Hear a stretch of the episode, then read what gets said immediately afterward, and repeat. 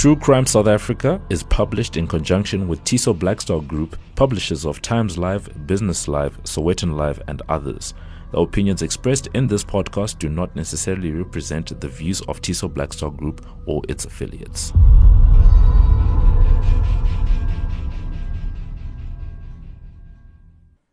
Welcome to True Crime South Africa. I'm your host, Nicole Engelbrecht, and you're listening to our Spotlight minisode. This week's minisode is going to be a little bit different to what I usually do in our minisodes, as recently an awesome true crime podcast called True Crime Lab, who you should definitely check out by the way, came up with a fantastic campaign for the true crime podcast community. I'm sure that you've all been aware of the devastating fires in Australia that have been raging for the last few months. A huge amount of their wildlife has been wiped out, and the animal survivors have had their habitats destroyed. 2,000 human homes have been destroyed, and at least 25 people have been killed. 15 million acres of land has been affected by the fires. The Australian government has recently added an additional $1.4 billion towards recovery efforts, but far more than that is needed. So True Crime Lab came up with this idea where true crime podcasts across the world would each cover a case from Australia and create awareness around the fire damage and give exposure to the avenues that can be used to channel donations to the victims. As luck would have it, one of our awesome Australian listeners, Ali Caps, had told me about an Australian case a few months ago. And I wanted to cover it because it has a South African link. So this is the perfect opportunity. Thank you very much, Ali, for letting me know about today's case. And please know that all of us here in South Africa are thinking of you and your fellow Australians. I really hope that everything is brought under control soon and that your beautiful country's recovery is swift. Before I get into today's case, I'd like to give a shout out to our Patreon supporters. You guys are seriously blowing my mind on Patreon, and I really appreciate all of the support. Thank you to the following listeners for supporting the show on Patreon. Charmaine Smith, Toast, Angie Lowe, Marie, Adriana Coit King, Megan Repko, Megan Rainker, Janine Stain, Jen mm. Carew, Nanette, Tanya Beneka, Machlatshe Chirane, Rose Lee Smith, Bets van Jaarsveld, Rainer Fletch, Robin, Villa Niekerk, Monica Haynes, Niels Kaleski, Tracy Lee Montgomery, Jackie Prozeski, Dixie E., Jacob Lipson, and Kim. Thank you so much for your support. And remember that as soon as we get to 200 supporters, I'll start releasing Patreon exclusive episodes every month. Patrons will also get early access to a whole bunch of awesome new content and merchandise that I'm going to be launching this year. As always, support of any kind is absolutely appreciated, whether it be financial, sharing the episodes, inviting your friends to listen, or interacting on social media. Every single bit helps. Now that we've got that covered, let's get into today's case. The following episode may contain sensitive material, including descriptions of violence, sexual assault, or graphic descriptions of injuries to victims. If you feel you may be triggered by such material, please consider this before accessing our content. To access trauma counseling or services, please see the helpline information on our show notes. South Africans Luke and Rika Mombas moved their family to Australia in 2008 to escape violent crime in South Africa and seek a better quality of life for their children, Marcel and Alicia. Luke was able to secure a job as a mechanic at the local airport, and Rika worked at Marcel's school. The couple settled their family in the suburb of Hectorville, which falls within the boundaries of the city of Campbelltown in Adelaide. The Mombas were very happy in Hectorville. They joined the local church, and phone calls home to friends and family in SA were spent singing the praises of their new home. One South African family member would later say that Luke had regularly said that they didn't even need to lock their doors at night. Luke and Rika were described as a very close couple and one friend would later say in that iconic Australian phrasing, Luke just loved the socks off Rika. Next door to the Mombas in Montacute Road, the Corbo family were having more of a rough time.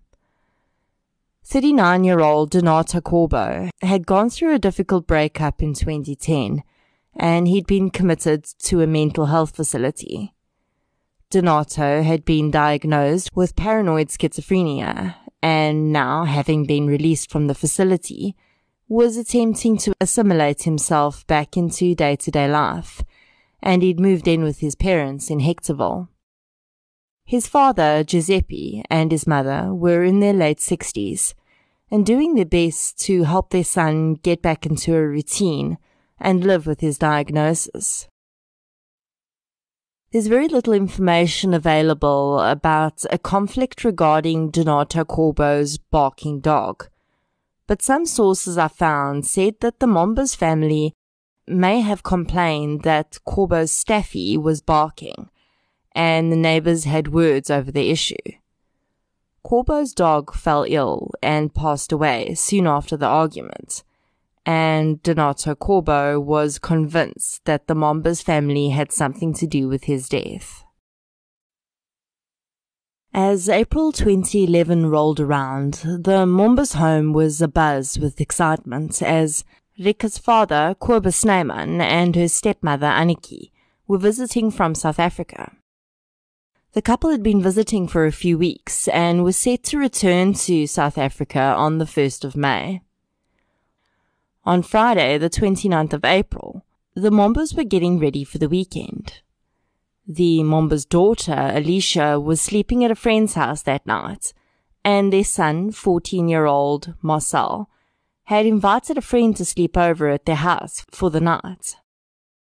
The family was settled into their beds and had no idea that next door, their neighbor was on the brink of snapping. Donato Corbo's father, Giuseppe, had gone hunting for the weekend.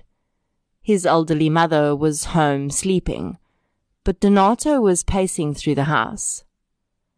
It is alleged that Donato had developed a drug habit and that he used drugs that night. Whether he was taking the medication he needed to help cope with his paranoid schizophrenia is unknown. Unfortunately, Medications for schizophrenia are known to make sufferers extremely drowsy, and it's not uncommon for sufferers to stop taking the meds for this reason.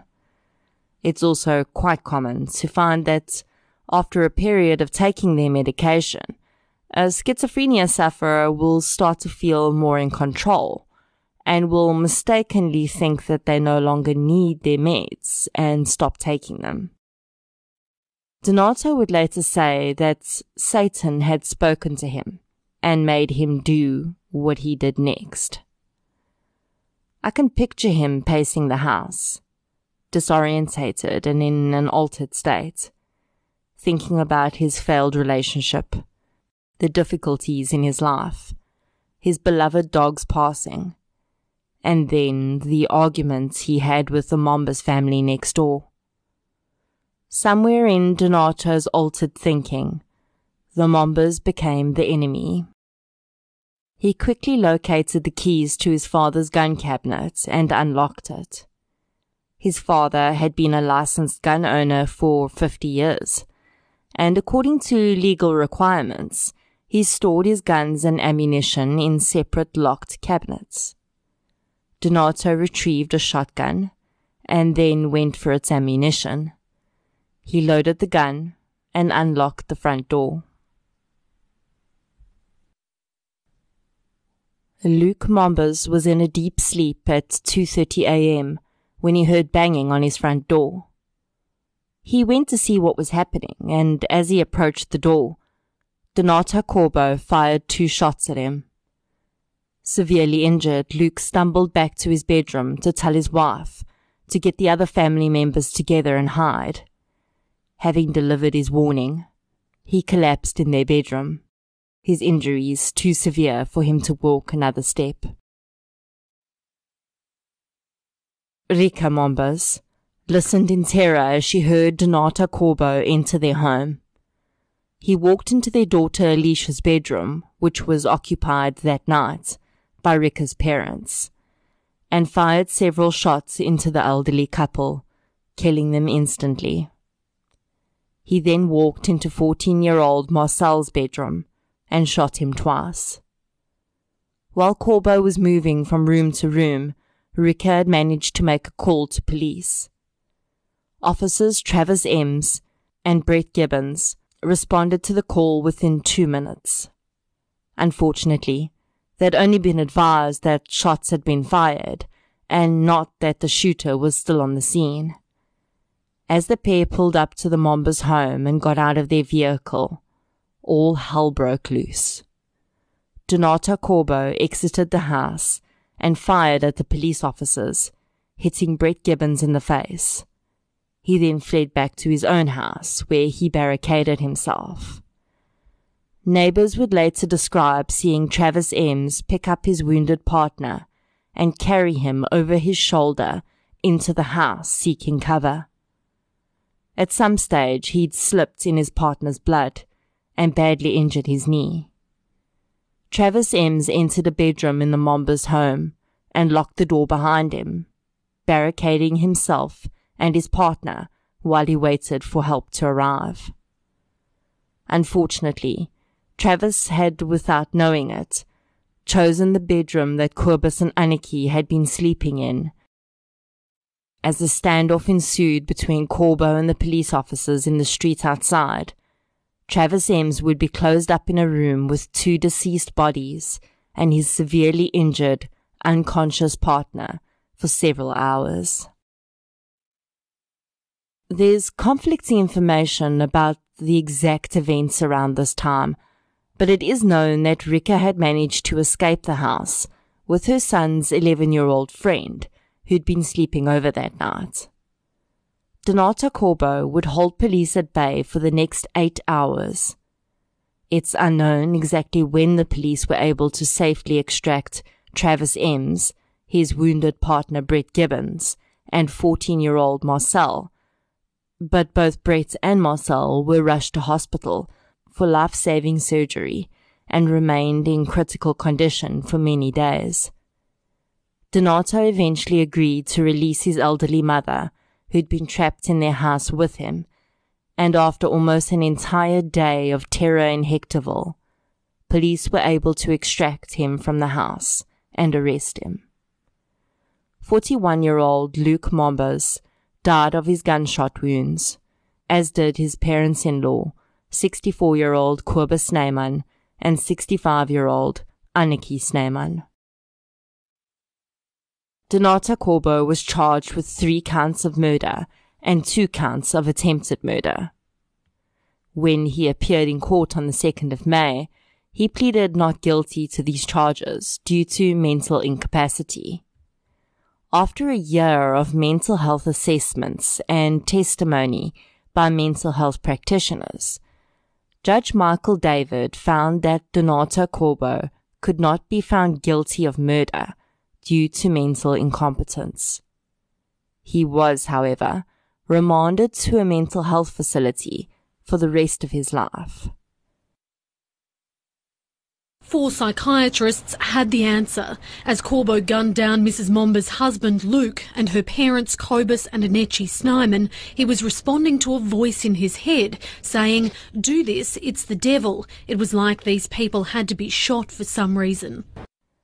The judge had determined that there was no real possibility that Corbo could be fully rehabilitated, and that he should remain under the care of the state and never be released back into society. Rika would later say that she felt that Donato would not have committed the acts if he hadn't been under the influence of drugs, and that his mental incapacity should not have been given so much weight, as it was in fact his personal choice to use drugs, knowing that it would aggravate his mental illness. The bodies of Kobus and Annetjie Snyman were transported back to South Africa and they were laid to rest in their hometown of Pretoria. Luke Mombas was laid to rest in Adelaide, and Officer Travis Ems attended the funeral on crutches to pay his respects. Marcel Mombas, after many weeks in hospital and months of rehabilitation, made a full physical recovery. Brett Gibbons, the police officer who was shot in the face, had to undergo several reconstructive surgeries and did eventually return to the police force. Travis Ems struggled to move past the experience of that horrific night. After Corbo was sentenced, he said that he still had flashbacks from the night, and he felt as though his soul had never left the house. Travis Ems did not return to the police force. Both officers were praised by their superiors and by Rika Mombas for their bravery, with Rika saying that she felt that their quick response was the reason that she and her son were alive. I would especially like to thank the first two police officers who arrived at the scene. They were both injured in the line of duty, but I believe their rapid response saved lives. The first officers on the scene still bear the scars of their terrifying encounter with a madman. Uh, without any concern for their own safety, uh, went into a, a, horrific incident um, and put themselves in harm's way to protect the innocent. That's what police do. The Australian legal system was not finished seeking justice for Kobus, Annetjie, and Luke, though. And charges were laid against Donato's father, Giuseppe.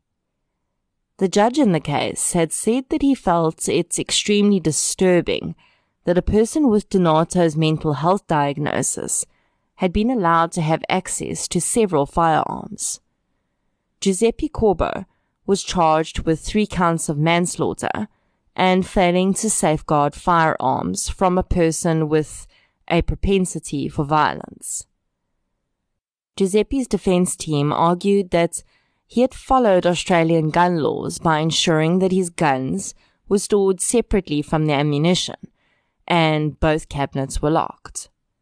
They further argued that he couldn't have reasonably known that his son was capable of committing an offence with the firearms. He was found not guilty of the manslaughter charges and found guilty on just one of the firearms charges relating to a single bullet that had been found in his bedside drawer. He was issued with a $620 fine, but it wouldn't be on his criminal record, and he was allowed to keep his firearms. Giuseppe stated in court that he had not given his son the keys to his gun cabinets, and that they were in fact hidden, but he must have known where they were kept. He would go on to sue South Australian police for legal costs as he felt the charges against him were a witch hunt to satisfy the justice that couldn't be achieved with his son. Mental health management is a huge challenge in any country, and unfortunately, it is all too common for innocent victims to lose their lives when severe mental illness is not properly managed. We don't know if Donato Corbo had a history of violence, nor do we know what support he was getting for his mental health challenges.